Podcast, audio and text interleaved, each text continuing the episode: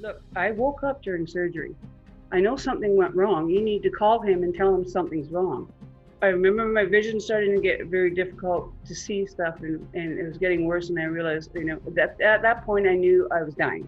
They gave me my rites three times that day. Just I, I asked several times for them to call my husband and the same thing. No, no, no. And I was afraid. To be honest, I was afraid. I did not want to die alone. And so she says to me, she says, "Well, that's very selfish of you, Marianne. He's been here and he's got that little girl to take care of when you die." Medical error is purported to be the third leading cause of death in the US, killing a quarter of a million Americans annually.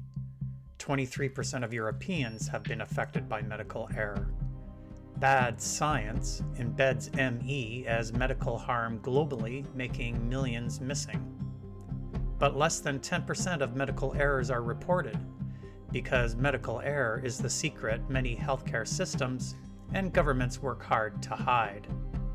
Wrong medication, wrong dose, amputate the wrong limb. I am Scott Simpson, host of Medical Error Interviews, and I talk with patients and families, physicians and advocates about medical error. They share secrets, stories, and most importantly, solutions. Medical Error Interviews is brought to you by my online counseling service, remediescounseling.com, a safe space for people affected by medical error, chronic illnesses, and other life matters.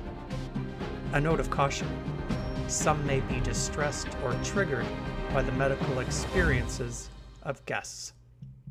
Hello, humanity. I'm Scott Simpson, host of Medical Error Interviews.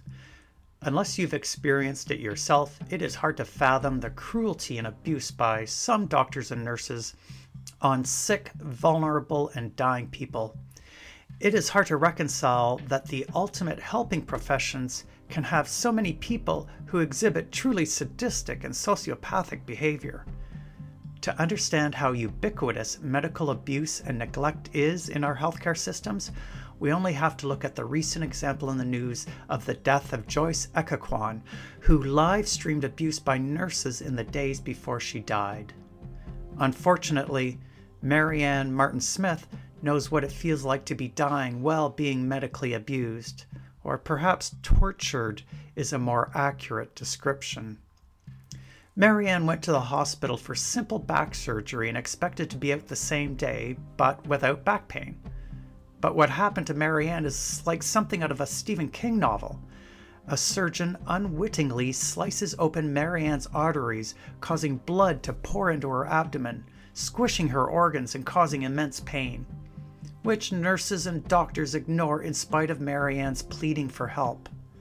When the medical staff finally acknowledge Marianne is dying, it is one shocking error after another. The medical staff have to bring Marianne back to life three times. Not wanting to die alone, Marianne begs the nurse to call her husband, and the nurse tells Marianne to stop being so selfish. You can support the podcast by subscribing on iTunes, Spotify, Podbean, and all of the major podcast platforms. You can also support the podcast by becoming a monthly patron. Premium patrons get access to video versions of the podcast interviews. Simply go to Patreon com slash medical error interviews to become a monthly patron of the podcast. And if you need the support of an experienced counselor for dealing with medical error and or living with complex chronic illnesses, you can book an online video counseling appointment with me through my website at remediescounseling.com. Now, here's my interview with Marianne, and a word of warning as always that some folks may be triggered by Marianne's experiences with the healthcare system. Great. Thanks, Marianne. So, my first question, as always, is where did you grow up and what was your childhood like? I grew up in Huntsville, in Muskoka, in a large family. We basically grew up off the land, so it was um, busy, busy, tough a lot different than it is now, that's for sure. yeah, yeah, no doubt. Yeah, I have uh, four sisters and one brother, and both my parents have passed away of cancer. So, that kind of sucks, but I'm kind of glad they're not here to see all this stuff happening. Yeah, yeah, I bet. So growing up in Huntsville, which is sort of a, a resort area. Yeah, it's a huge cottage country.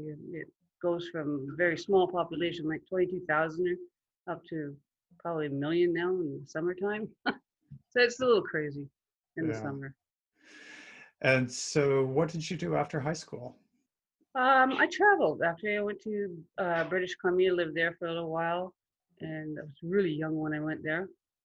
Um, I don't know what I was thinking, except for uh, I was ready to go out in the world at 16. So came back to Ontario, just odd jobs and stuff like that. And so today we're going to chat about how your life intersected with the healthcare system. So take us on that journey. It's quite the journey. I had injured a back, my back.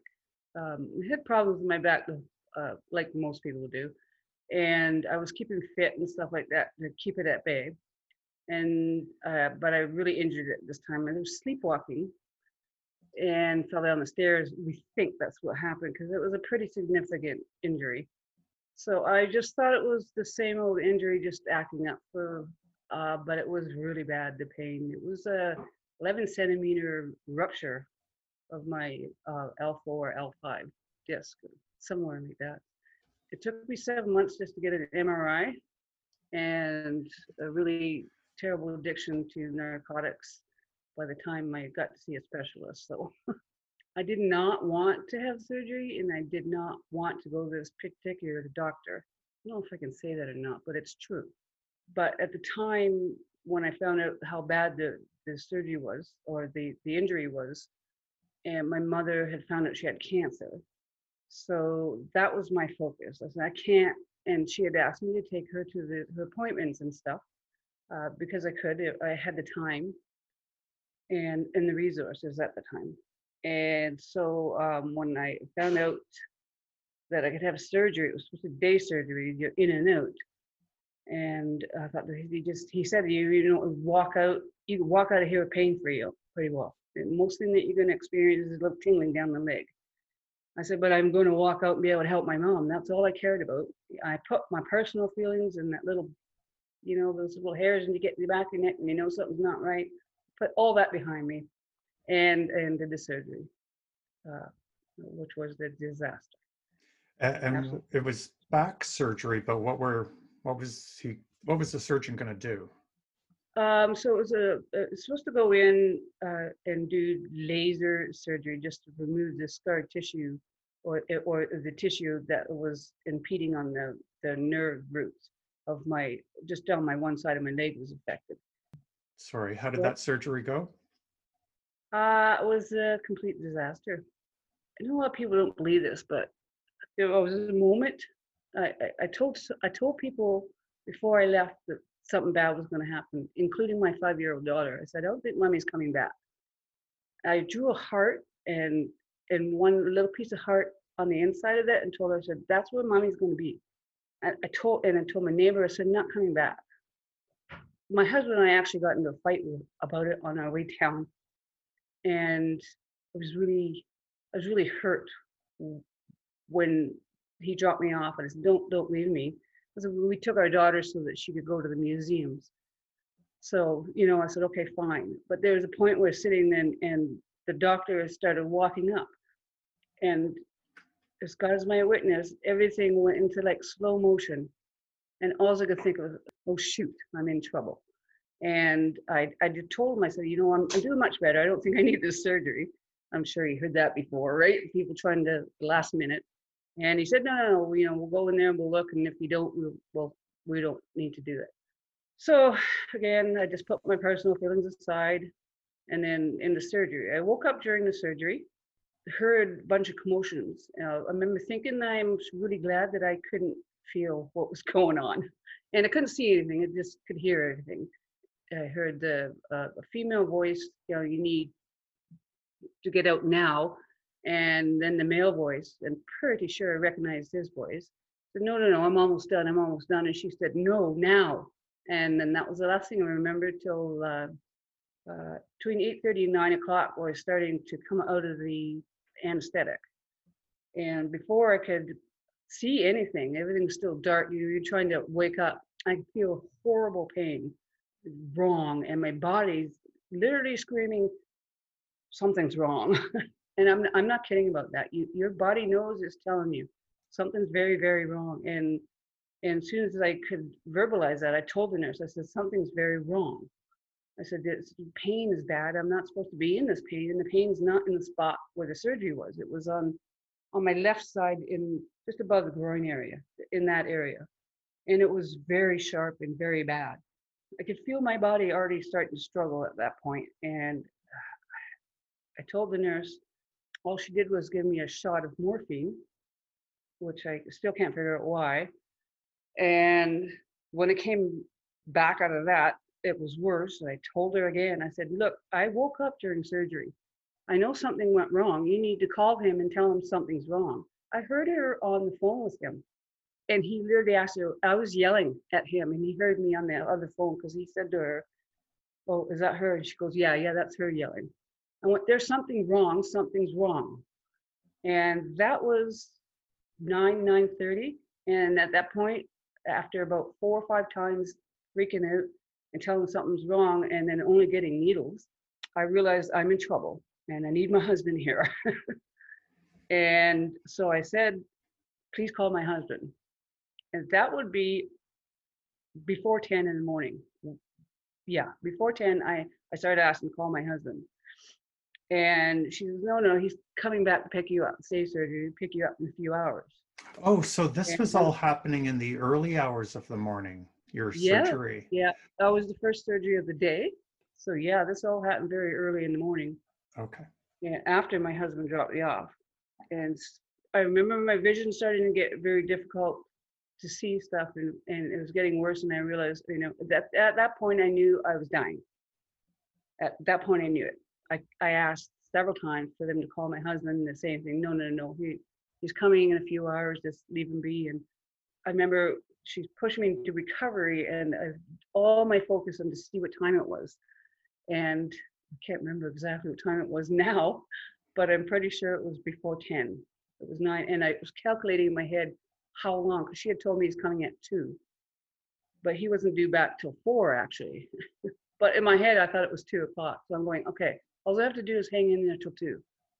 And so I went to recovery, and as soon as they started moving me around, things seemed to escalate. Like at, at that point, I started feeling pressure in my abdomen um, and having a harder time breathing. And again, ex- I expressed all this time. I'm expressing there was something wrong, something wrong. You know, kept on giving morphine. At one point, I actually wrote down, "No more drugs. Stop giving me drugs." I wrote that down, and and I still have it. I think my husband has a paper. I'm not sure about that, but I wrote it down. At the point, I can't see, I can't speak very well, but I can write. I can write left hand and right hand while my eyes are closed. So that came in handy. so I wrote that no more drugs and please call my husband.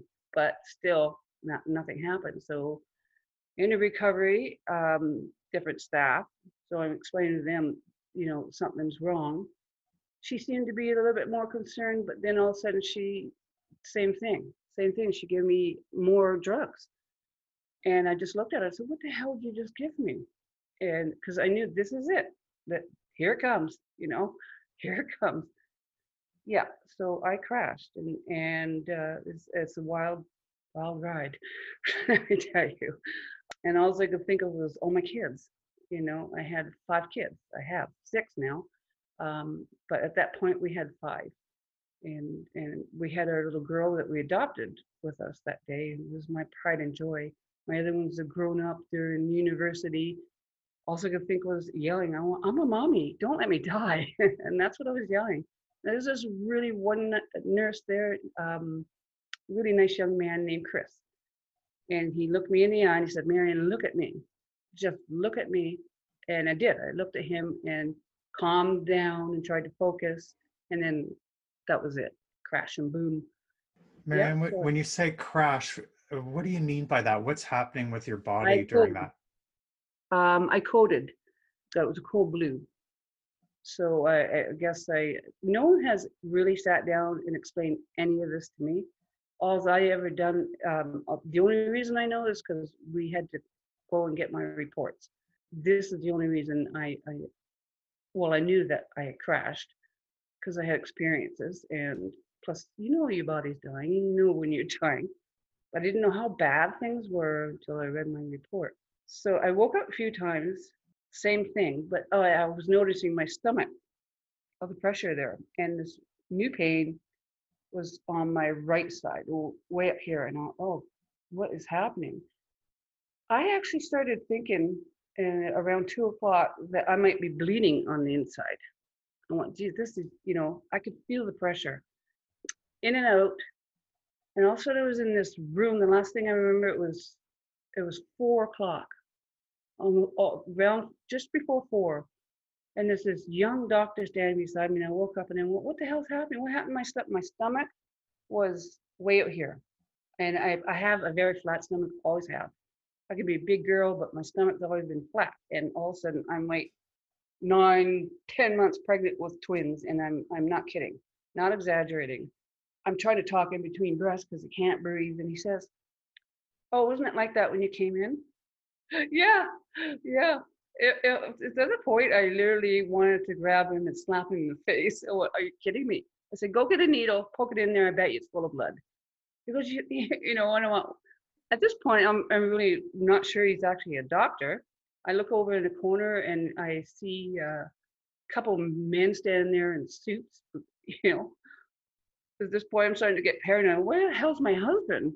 I, I knew I crashed. I remember I crashed. And I went, my husband should be here. What? And again, at one point, I had, um, before that, sorry, I had actually uh, was in a hall and they're transferring. They stopped for a moment. I had a piece of paper still in my hand because I was writing notes to the nurses telling them something's wrong, something's wrong, something's wrong. Call my husband, call my husband, call my husband. And I wrote out my husband's number. There's this little kid standing there. And I threw the paper at him and I went, please call my husband. The, kid picked up the paper and he looked at me and I, and he, and he, he just, I felt so bad because the look of sheer fear in this little kid's face, like, what, what's going on? Oh, help me, please call my husband. You know, I felt really bad. He took the note to his mother, and the mother took it to the security guard, and then, then nothing happened. Finally, my husband arrived at four o'clock. it's so funny. He was on his way into the hospital. In the hospital, he gets a call from the hospital. You need to come here. yeah, yeah, pretty ridiculous. So we get he gets there, I guess, and they just said, um, "Your wife died." He's got my uh, daughter in his hand, and they just come and said, "There's three of them, including the minister." They gave me my rites three times that day, just and they came in and said, "Yeah, your wife died, but we got her back, but she's not going to make it. You need to come and say goodbye." he was like, well, what the hell happened? I'm supposed to walk out of here. So yeah, he got there and was the biggest relief I've ever had in my entire life when I heard his voice. He actually walked past me and I heard him, heard his voice and just a sigh of relief. you know, a huge sigh of relief. I hear him walk in and then he goes, oh, I'm sorry, and then walks out and he thought he had walked in to a woman having a baby until he looked back and he saw he saw my side profile and recognized him, and he just that was it. What? Get her into surgery, find out what's wrong, you know. but uh, there's a lot of things that I don't understand that are simple to me, and and just common sense. And that's what I don't understand. And where was the common sense in there? Somebody wakes up from a surgery that's supposed to be painless, in a lot of pain, and dying you think something went wrong? Not once did that doctor come and see me and to find out. I, I swear to this day that if he had come out and done just to test the abdomen, he would have felt what had happened. So what happened, turns out, is this doctor did the surgery. He went in with the tools and somehow went right through to the other side into the pelvis area and got hold of both iliac arteries and tore them. Didn't just cut them and tore 75% of them. So this is actually still a little piece of my ankle stuck there from the artery. It's pretty ugly, actually. So, uh, for Yeah. folks who aren't familiar, laparoscopic surgery means there's just a little bit of an incision and they put the tools in and are able to watch via camera what they're supposed to be doing. Yeah, yeah. According to what what I've learned, it, it's a pretty popular um, surgery, laparoscopy, laser surgery, I think they call it.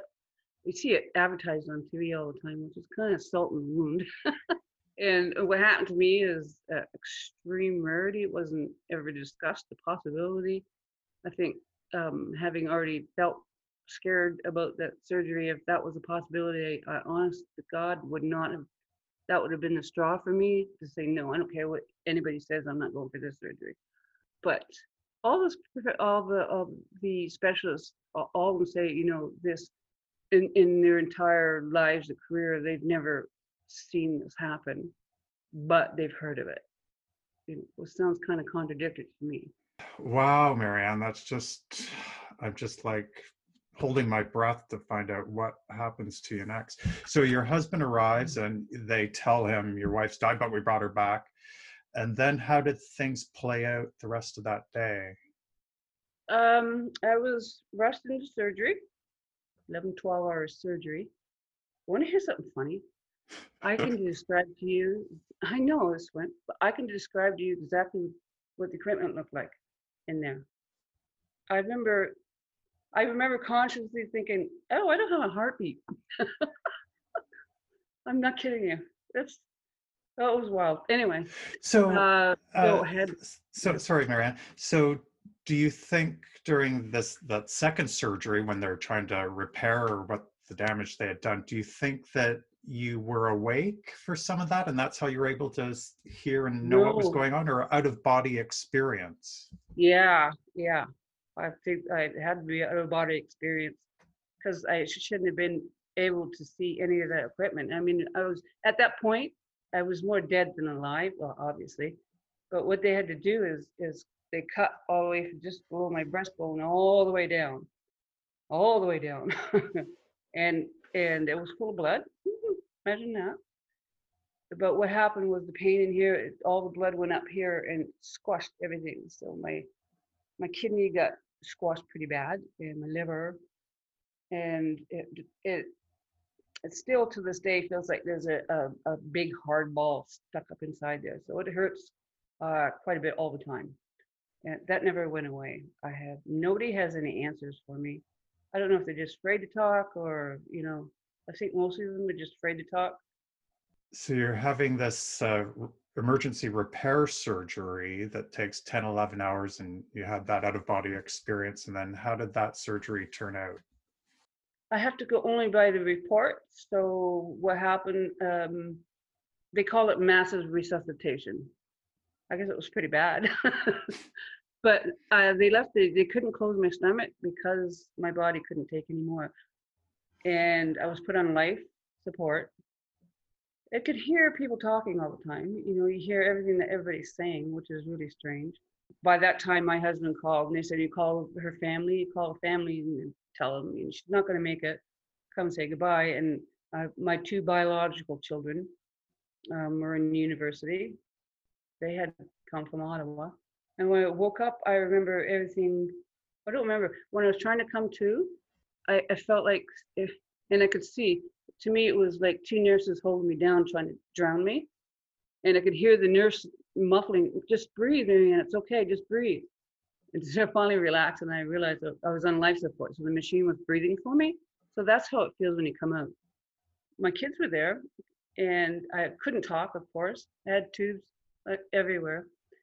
And and we have quite a sense of humor in our family. My son my son says to me, he goes, Mom, you look like a Borg from Star Trek. And and I knew it was going to be okay because my first thought was resi- uh, resistance is futile. I actually got a piece of paper and wrote it out and spelled it right. resistance is futile. And I thought, that is so appropriate right now because it's true. but every time I laughed or anything, and the machine would go off and then, you know, You're gonna kill your mom. so uh, that was was an odd feeling. Um, but my my kid's sense of humor uh, really was the key to me surviving the rest of what I had to go through for the next few weeks. So So yeah, describe those next few weeks of what happens is, is your brain is that you, your world's turned upside down. No one will tell you what happened. And that is the most frustrating thing. It's like, what happened to me? Oh, you know, no, and and then they would get mad at you for asking that. But half the time I forgot I had already asked it, you know. There's so many drugs. There's drugs to keep you alive. There's drugs to keep you in pain. They tried to put me in a medical coma. I don't know if they thought they succeeded, but I heard everything. And I, I remember at one point it was uh, I was not doing well.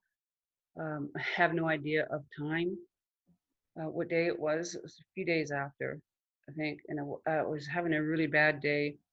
And I remember the nurse telling my husband, you know, this is probably it, and you know, say your piece and all this, and and she probably, and I remember concentrating everything everything I could on just to squeeze his hand. And then I heard him, he goes, She squeezed my finger. so for all those people out there who think their their loved ones are, can't hear you, can't hear you. You know, if you think she squeezed your finger or he squeezed your finger, they did probably. it's just not an easy thing to do. And you hear everything that goes around. The pain was unimaginable, uh, really hard to describe to people. And uh, I could feel that my heart was really, really having a tough time. So my dad used to call me scatterbrain when I was a kid. So he tried to, he said, try and organize all your thoughts. So this is the the the method I use to try and, and keep my thoughts and and focus on my body. So you know, having a bad heart day, I would focus on and pretend, you know, I'm holding my heart and we're talking to the heart you know so another day would be like i'm having bad pains in my eyes or you know could tell my kidneys are doing really really bad. So that's how i got through that one one little problem at a time. Uh, not little i mean sometimes they're massive and I'm, at the same time i'm dealing with parts of my mind going crazy you know still going what happened? Why are we here? Then you throw psychedelic drugs like morphine and whatever else they were giving me in there, and then you've got a whole whole new ball game of crazy. so and paranoia set in, and uh, didn't help that I had some pretty nasty nurses in ICU because they shouldn't have been there at all. and so that just added to it. At one point, I, I thought they were trying to kill me and hold me for ransom. And but the whole time you know that little voice you have in your head tells you, you know, no, yeah, right. You can say, you know, I want to have this drink. We'll say, but your voice says, you know, you shouldn't have that drink. Or don't lie to us. That that real voice in the end that never lies to you and you can't lie to it. That's the only thing that never got affected by the drugs. It's really hard to explain to people, but um, really you have to be conscious to be able to do that. It was really hard to stay conscious. So uh, I would say, okay, this is crazy. These things aren't happening, Marianne. But in a split second, I would, the drugs would hit or something, and a wave of, of crazy came along, or I'd fall asleep, which was the worst thing, falling asleep and then waking up, and then everything starting all over. You know, where am I? What what's happened? That was really tough to deal with. Um, it could have been handled a lot, lot, lot better than it than it was. Um, at one point, uh, it got so bad I actually tore. There's an ICU. I tore all of the um, all the tubes. You're talking. I had an entire my entire abdomen was open. They used they actually used a brand new uh, way to try and keep it closed using rubber rubber stitches. It was funny because a lot of doctors come on and say that's fake. There's no such thing as those, and and it wasn't. It was the first time they were ever used. I wouldn't suggest it again. It smells really bad. So uh, I did. Uh, they had had I had my hands tied uh, at one point, and and I woke up and I went, okay, this is it. I'm ready to die. I'm going to die anyway, because uh, that's what they kept on telling me in there. And what happened was my husband, my husband never left my side. And he went home this night. And I said to the nurse, I fell asleep and, and of course woke up. Where's my husband? Oh yeah, you know, they repeat it all over. And, I, and, and I'm sure that's very frustrating for them. It is so for the patient. And and I said, well, no, he needs to be here because I, I knew he was having a bad day. And I was afraid, to be honest, I was afraid. I did not want to die alone. And again, and so she says to me, she says, well, that's very selfish of you, Marianne. Says, you know, he's he's been here and he's got that little girl to take care of when you die. Um, that was devastating for me because I really I am a guilt-ridden person already. So that was a really bad night. And when I fell asleep, I forgot about the conversation, but the paranoia didn't leave. I, like at that point, oh, okay, no, they they want me to die. They they want me to die. They're trying to kill me. This is my whole thing. The only thing that would make sense to me, and not necessarily true, but that's what made sense to my brain. I guess I went crazy because when I woke up, I had my hands tied, and and that just sent me right for a loop, and no one around. And so I bent down somehow. I have no idea how I did that. Uh, used my teeth to get that undone. Pull out the IVs, and I'm still on life support, okay? and tubes everywhere. I, I pulled them all out. I pulled the tubes. So I had three pumps on the inside of my abdomen to keep um, that constantly ran to keep the liquid. It's like a really bad bruise. There's always liquid and stuff building up, and I guess there's a bit of an infection there. So this pump was running. I had three little pumps, suction pumps in the inside. So I, I, I, I don't know how I did it. I disconnected those. The only thing that I couldn't get off or out was my um, catheter. So I just dragged it along with me, and I made it over the railing and all the way to the window. And what I was doing, I remember this clear as day.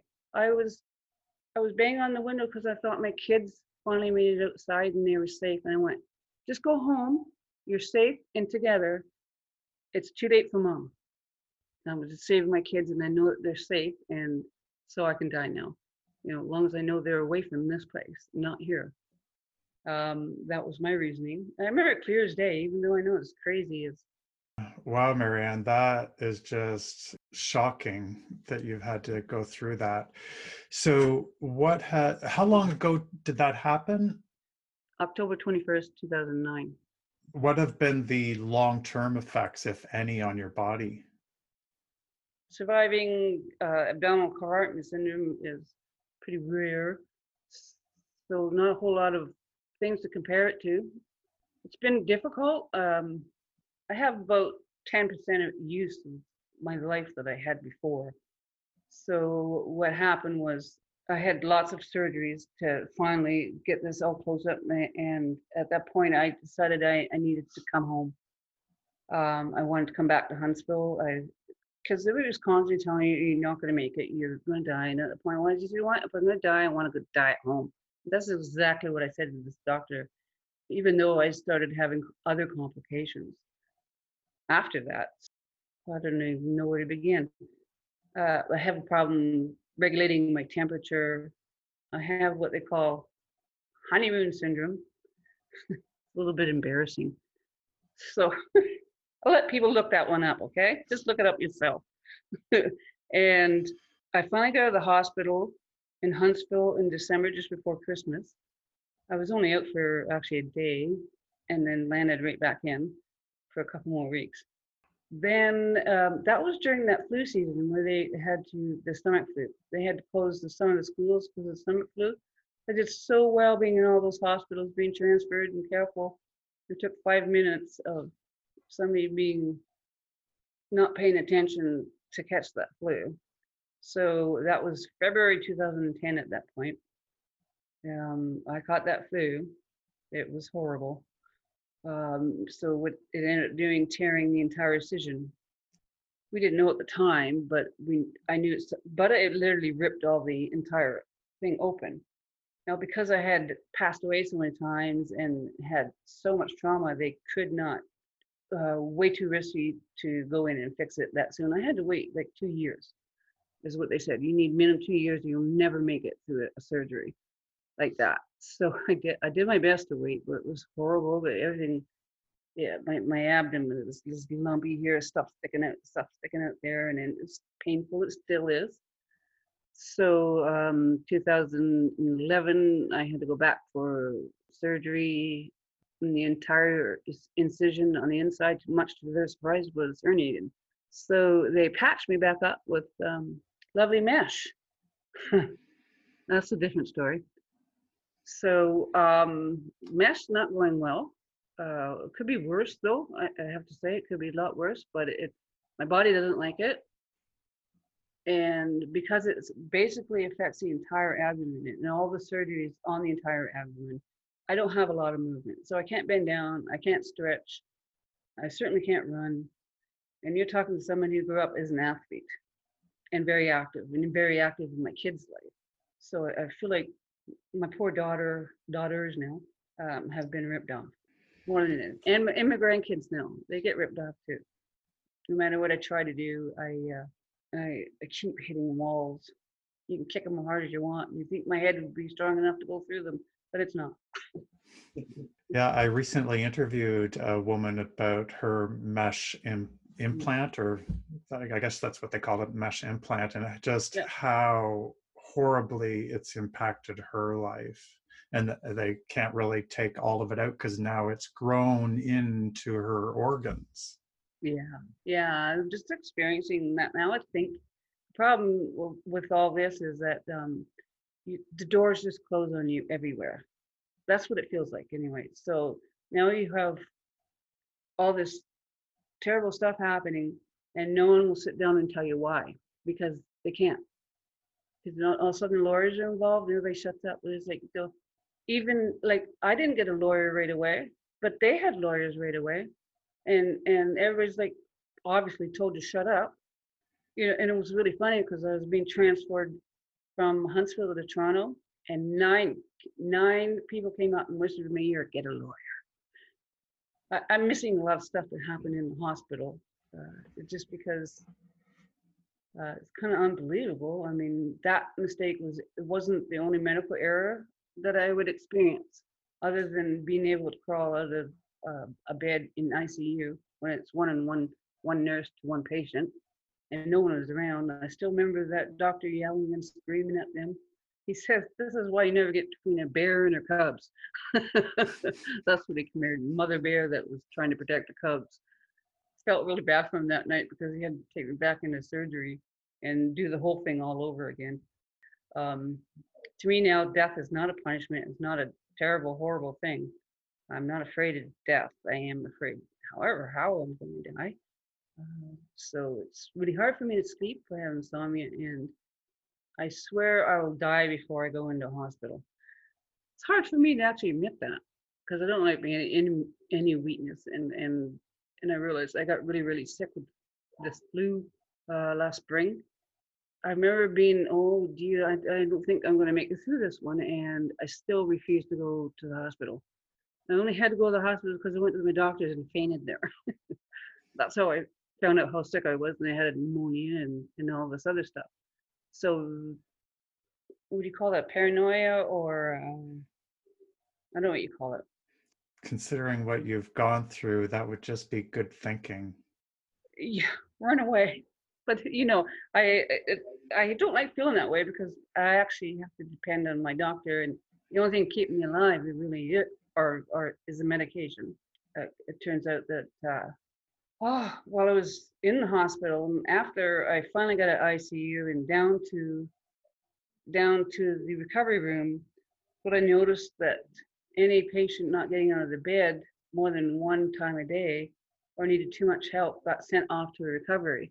And soon as that was sent to me, I went, there's no way I'm going to a rehab hospital. I just panicked and I went, that's it. I'm getting out of bed and I don't care how much it hurts. To me, pain is just something that you, you've got to tolerate. So I started walking around and around and around so I didn't have to be shipped off and I could go home. But what happened was I uh, started getting uh, another pain in just below the area of the injury. And so again, I- went up and I told them, I said, this is a little bit more pain than it should be, and it feels funny. So I complained several times that night and come in in the morning. And the last nurse came in, a male nurse, and he, he looks at it. He goes, "That's fine." I said, "My leg really hurts really bad. Oh, can you give me a, at least something I could pee in?" He goes, "No, you get up to the bathroom. It's fine." And 15 minutes later, the, the round, the doctors are making their rounds. The doctor comes in, and he just, they just panic. My leg is, I'm not kidding. I didn't, my skin actually tore. So my leg was this swollen and and I actually dragged that thing into the bathroom and all the way back. And he says, "Why didn't you tell the nurse?" And I, well, I told them how many times last night, and I said, "No nurse was here 15 minutes ago." So what happened was I had a blood clot, a complete blood clot. Oh God, that's painful. So I'm dealing with all the squashed organs, disfigurement like you wouldn't believe. Still not knowing what happened to me, and now again they're not listening to me, and I'm I'm paying for it again. Not them, me. That's pretty ridiculous. I, I am actually embarrassed to tell people that that happened to me twice in the same hospital. And so that did not help my paranoia at all. What they what they had to do is actually put me on some psychotropic drug to, and I was starting to calm down by then. I, I was calm enough to know that I shouldn't tell them that I'm paranoid.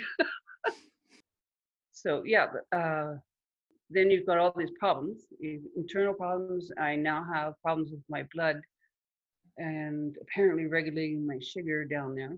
I didn't even know, I, I know that I was really, really sick uh, with a fever. I had a really bad infection and the drugs they had to use, I got to go back because I forgot to tell you something important. I'm one of those people that um, have very small roly-poly veins, they call them. So it would be trying to draw blood uh, what one point I had 30 something different holes. They had to call specialists from different hospitals just to try and get an IV. And because the chemistry in your body after you die is very, you know, they're trying to keep it at a certain level, I guess. So they're always testing your blood. At one point, I had an IV in my toe, I had an IV in my neck, had an IV inside of my head, I think. But um, so what they did is they surgically put in PICC line. This is the third thing that happened. I'm sorry. Uh, tell folks what a PICC line is. Uh, a PICC line is when they go in arterial. They put a, it'd be like an IV, but the IV actually goes into your arterial line, um, an artery, and it stays in there. So it has, mine had four shunts, which are uh, four different different types of drugs, spots where you can inject stuff. Because I think the antibiotic, they had to inject two different antibiotics at the same time uh, which is the the antibiotics. It's very very painful just to go through that. I mean, I'm dealing with all this stuff, and it, it, it was really horrible feeling that antibiotic gave me. Anyway, um, so I had to deal with that. So wheeling me down, uh, it has to be done in surgery, I guess, surgery room. I, I remember still this, the thinking I'm I'm I'm not aware or conscious, and I hear everything, and I and I'm crying because of the conversation that they were having about me. And I went, why can't they see me cry? You know, I couldn't figure that out. I could feel the tears, but why can't they see me crying? Why can't, why isn't anybody listening to me? I was getting really frustrated. And so they're talking about putting this PICC line. This one uh, female, I guess she's an intern. I have no idea. She says, no, I don't feel comfortable doing this. She's been through enough. So I've never done it before. He goes, oh, it doesn't matter. She's not going to make it anyway. And sure enough, it didn't. It went right through the artery, and all the bells and whistles go off. And wow, shit, what else was going to happen? but I made it through that one too, and um, have the scars to prove that. And at one point, the uh, PICC line got infected, and because of all the other stuff going on, the nurses didn't notice it. I had to point that out, but I was cleaning it myself. because I well, they got enough to do. I might as well just clean this myself which is a, a uh, very, very deadly thing to have and get an infection in your PICC line. Yeah, there are all kinds of. I had that PICC line for a couple of years, and it never ever worked. Then we asked for a shunt, and I'm going to quote what the doctor said to me. He goes, "We already spent over a million dollars on getting you here." I said, "I don't want to put a shunt in." So I'm not sure if you meant I don't want to put a shunt in and risk your life, or I don't want to put a shunt in because we've already spent enough money on you. it's, it's been um, a battle. Um, I got it to me and not anybody else. Uh, that's just my mom's teaching. She was better than you, someone that can't handle it. I'm not saying that I can handle it, but um, I'm handling it all right. I try to just take one day at a time. That's the key. That was going to be one of my key questions to you is how are you managing to get through this? What do you do? What do you say to yourself? And, and you just told us. Yeah, yeah. I, I, you know, it could be worse, is my famous saying. If you ask anybody what, what is Marianne's famous, they'll tell you that. Oh, she says it could be worse. Right. So even though your quality of life is pretty low, it could be worse. Yes, yeah. I have uh, I have most of my marbles. I did have a stroke, two strokes, sorry. So the only thing that that really affect well not only um, affects my vision. I can't read, so any movement from side to side is actually painful because the stroke is by the nerve in the in the eye, and um, my short-term memory. So if I was talking to you now, for instance, and I napped this afternoon, I would not be able to recall this, or it would be a very vague memory. I would not be able to tell you. So the concept of time is just gone out the window for me. Yeah, I, I live in a nice spot.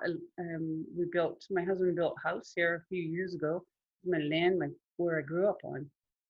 So I feel pretty privileged, and we have a great family. Um, you know, we have adopted uh, adopted daughters, her half sister, came to visit for a couple weeks in 2010, actually, just after my mom passed away. And that's the other thing I want to. Um, the thing that affected me most was um, losing my mom. She didn't need to. That phone call she got that night was what killed her. And and my family, half my family feels the same way. Um, some of them don't have anything to do with me at all, even though it was my fault. But it really was. You know, you know, my mom had lung cancer, which is a small lump in a good area if you have to have it. And uh, she um, she didn't smoke most of life. She was going for the surgery, and they give pretty good chances. That's the last thing I remember, anyway. It, she had to have the surgery, and but she had to quit smoking. So, with the help of Wallace, especially me, because I don't smoke or drink, we we got her through it. She stopped smoking, and drank, and we went on vacation, and you know she was in a good spot. And then all of a sudden, she got that phone call, and and that was it. you know, um, as you imagine, as a parent getting that phone call, yeah, she. I only got to see her a couple times before she passed away because I was on ox- oxygen for a couple years. I actually lived through uh, not only this really horrific accident of abdominal compartment syndrome, a DVT, and then I had um, six pulmonary embolisms. It took out a great deal of this lung. And what else? Oh, yeah, two strokes that affect my memory and my concentration. I call it a little hole in my head where the words just fall in there and they're gone. Or am I halfway through a conversation and it falls in that hole? I'm really glad it didn't happen today. Yeah, you've done really well. And I- can see it has not affected your sense of humor. No, no.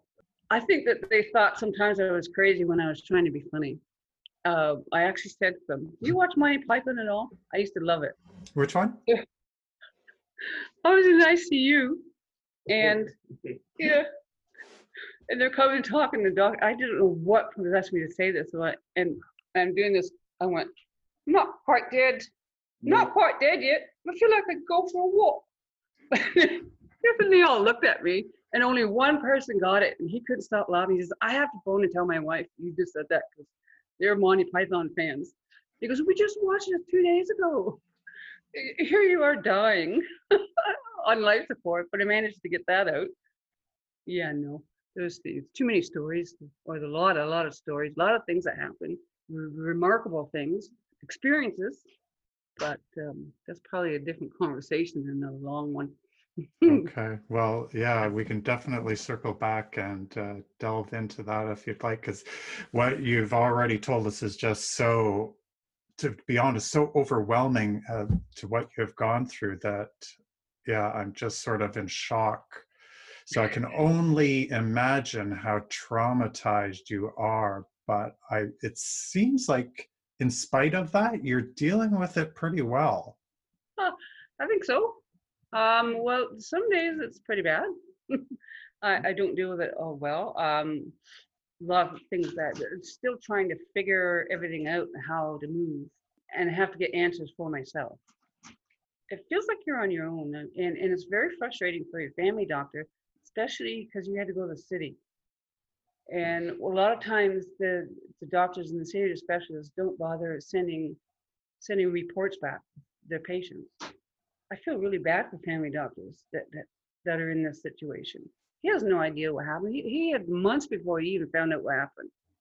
It, it's, uh, I find it really, it's uh, the most frustrating thing to go through is when in medical error is the third leading cause of death in, well, not in North America actually, and, and, but nobody talks about it. And there's no, there's no repercussions. It's the only profession where you don't have to res- take responsibility for your errors. People look at you, it's funny, people will look at you and you tell them a medical error and they kind of roll their eyes thinking, oh, you're just going to sue. What, what people don't realize, it's almost impossible to sue in Canada. And it's been, uh, it'll be 11 years tomorrow that I was hurt. And to, to me, it's, it's easy. It, but you throw in all the money that these guys have backing them, they just they just try to bully you. They just try to bull, bulldoze you over. And it was like it's kind of obvious, you know. You went in there, you you did a surgery that you shouldn't have been doing with the wrong equipment. Yet, yes, severed two arteries.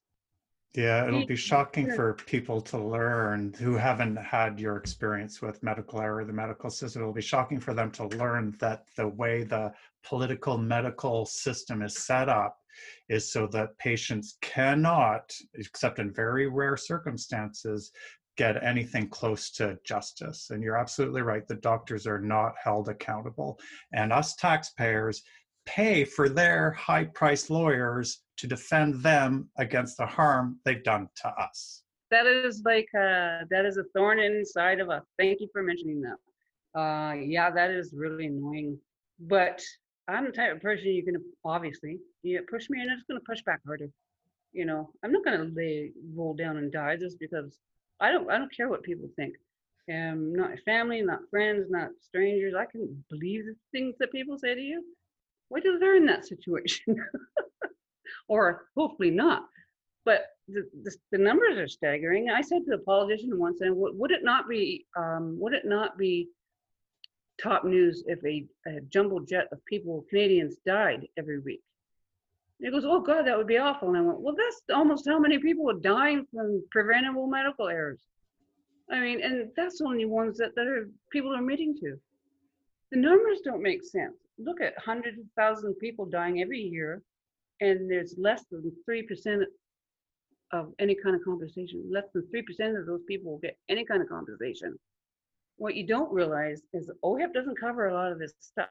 And here's the situation people don't think of. I, I have now to stay in a very strong um, blood thinner, and my body hates chemicals. So it was tough getting that. So finally, um, I'm on this. I started with tinzaparin. I'm, I'm taking those, and then all of a sudden, we go to pick up last last summer, last fall, we go to pick up this Christian. No, they're, they're all out of tinzaparin. No warning, no nothing, just nope, you can't have that. For someone like me who who who doesn't tolerate medications very well and whose whose system's very uh well, delicate. Yes, it's a big worry, you know, switch drugs. And we we had a huge, huge problem on pills before with the with the the blood thinners. So that's how I ended up on tinzaparin, which worked for me. So anyway, suddenly we were out of this drug. When I did all my research, and that's how I found out that uh, China was having a health problem because that's where it was all going. so I finally, it was Christmas, and finally they put me on this new drug, and that seems to be going pretty good. I, I'm staying on it now. So this is funny, okay? tinzaparin went from twelve hundred dollars a month, fourteen eighty. Okay, so last summer it was thirty-five hundred dollars a month to cover that drug, which ODSP pays for. The new drug is hundred and forty-four dollars. ODSP refused to pay for it and told me I had to go back on tinzaparin now that it's back. You deal with stuff like that all the time. Um, finally, we got that straightened out. Situations like that, and then not knowing, um, not having any specialists to be able to go to say, okay, you know, it's still very, very painful. I still have a lot of really scary moments. You got to decide how far you want to go with your health and and your quality of life. That's something's on your mind all the time. You know, you- and I Yeah. try to I try to push that fear away, and and that's how um, I concentrate one day at a time. Let's just get through this day and, and not worry about that. That is some wisdom, Marianne, and uh, I just can't believe that you've survived what you've managed to survive. And uh, it's an incredible sure, story that you've been through. Well, thank you, Marianne, for sharing your story. It's uh, so powerful, so frightening, so edifying on so many levels about the system we have to work in, and just the proof that because the medical error happened 11 years ago, you're still dealing with it every day. Yes. Yeah, I am. You have to deal with it on a lot of different levels. Not having a doctor, um, not a family doctor, but not having a specialist explain why it, the, the, there's so much different types of pain and why does it hurt here and here and then all of a sudden here and you know, and then people start thinking you're crazy. How could you be that happy and that much pain? Well, you know what? Um, I just remember that day having your organs and everything crushed is extraordinarily painful. I would have happily given birth 10 times in a row. it was that painful. And during one of my experiences, I had a conversation or a moment, I guess, and said, decided that that moment, if I do come back, uh, it's going to be a painful life. I knew that. I honestly say that I, I knew it was going to be a painful life. I accepted that, and I do. Um, I just say pain's a part of my life. It's my friend. but Yeah. So Yeah. There, it sounds like you've got a certain level of acceptance going on. yeah, I try to bump that up every once in a while. Still narcotic free. I all I take is Tylenol threes when I need them, and I use medical marijuana. Maybe that's why I'm so happy. there you go, people. Another word of advice and wisdom. Thanks, uh, Marianne. yeah. Enjoy the rest of your day. Rest hard. You too. Take care. Well, a big thank you to Marianne for sharing her absolutely horrific experience. It is a wonder she has survived and is still surviving what she had to go through. Thanks for listening to the podcast. Be kind to yourself, be kind to others. You can support the podcast by subscribing on iTunes, Spotify, Podbean, and all of the major podcast platforms. You can also support the podcast by becoming a monthly patron. Premium patrons get access to video versions of the podcast interviews. Simply go to patreon.com slash medical error interviews to become a monthly patron of the podcast. And if you need the support of an experienced counselor for dealing with medical error and or living with complex chronic illnesses, you can book an online video counseling appointment with me through my website at remediescounseling.com.